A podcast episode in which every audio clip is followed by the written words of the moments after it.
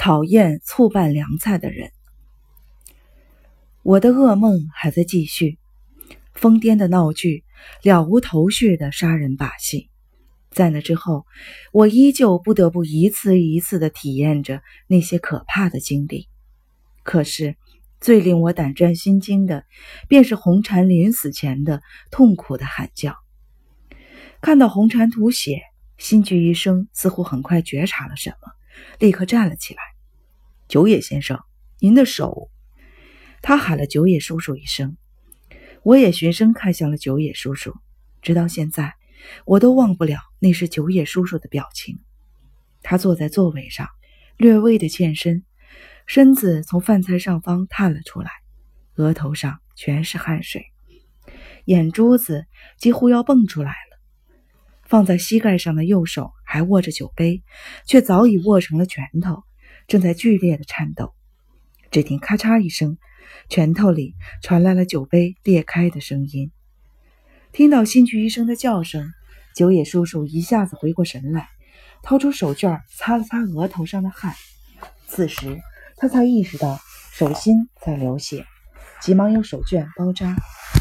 新剧医生一脸不解，目不转睛地看了九野叔叔一会儿，接着便干脆利落地为红禅师傅诊查起来。哪一位能帮我把包取过来？就在玄关，拜托了。话音未落，美野子便站了起来。新剧医生给红禅注射了两三针，但是没多久，他便无可奈何地摇了摇头：“不行，已经救不过来了。”医生啊！死因是什么呀？村长用十分沮丧的声音问道。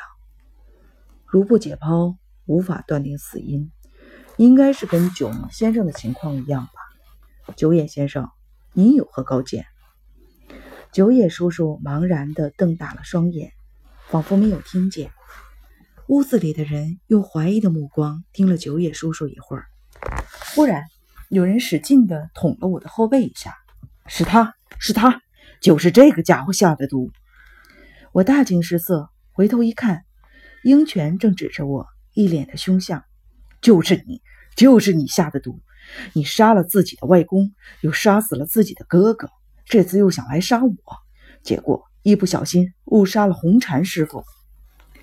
鹰犬的额头上抱起了一条条蚯蚓一样的青筋，向上吊起的双眼布满了血丝，在镜片后面闪露着凶光。一瞬间，屋子里弥漫着一股冷冷的杀气。这时，有人拨开人群，走到了我的身后，一把将我推开，站在我的前面。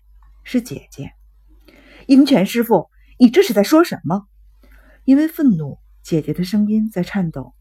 我们家陈妮为什么要给您下毒？您和陈妮之间有什么关系吗？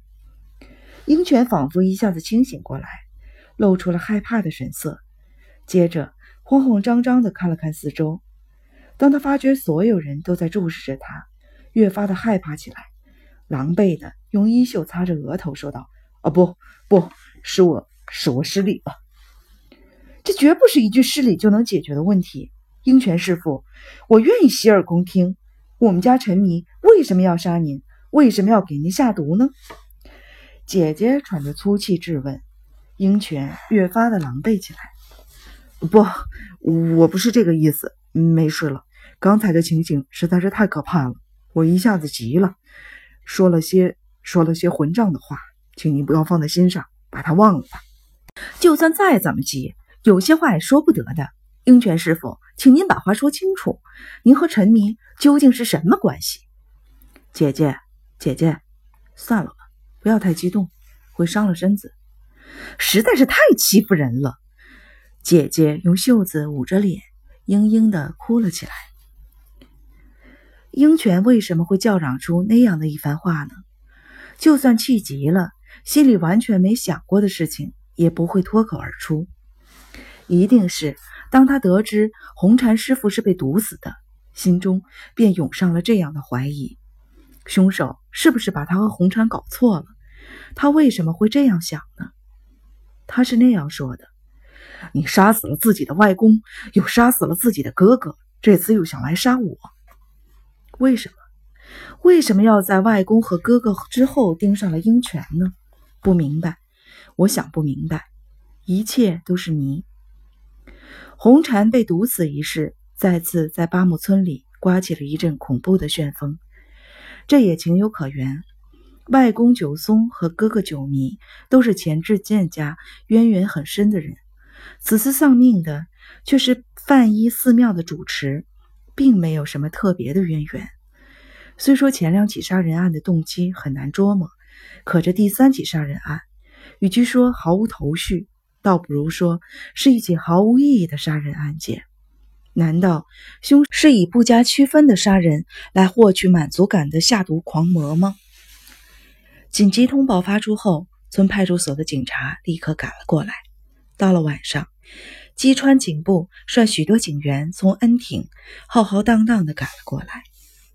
这位基川警部外号老狐狸，据说是在县警本部刑事科也算得上是个老练的人物。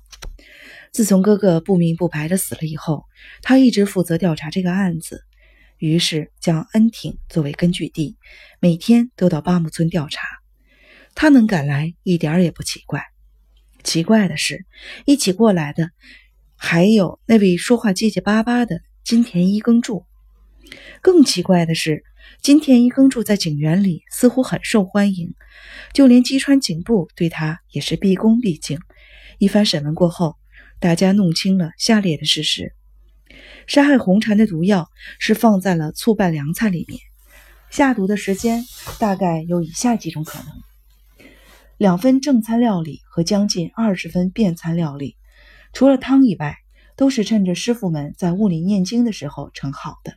后来在厨房里摆了一段时间，出入厨房的并非只有女眷，男人们也会进来讨杯凉水喝，或者过来借个杯子，频繁的进出。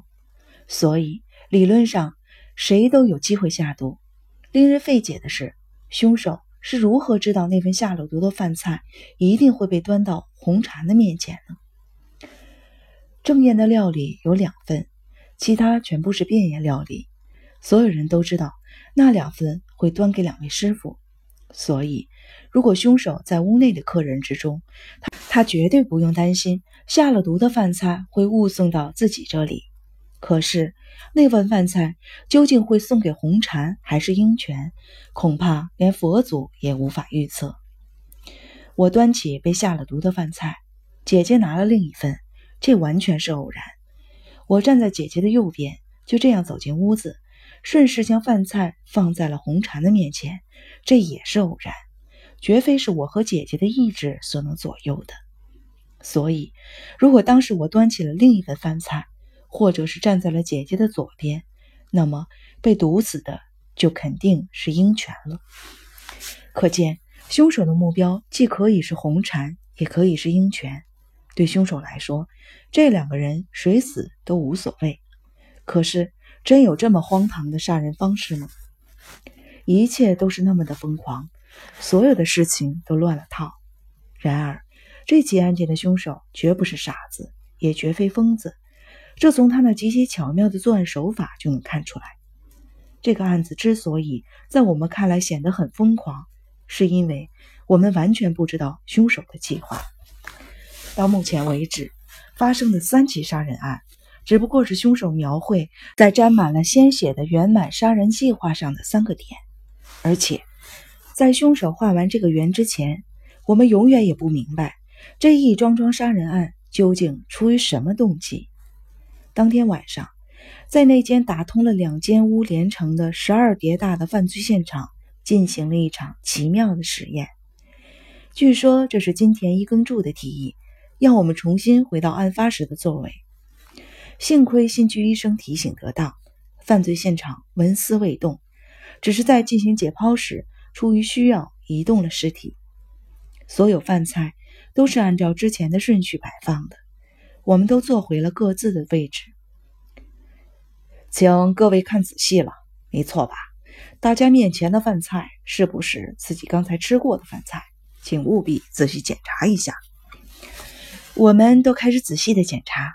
我注意了一下碟子和小钵中食物减少的情况，基本没有什么问题。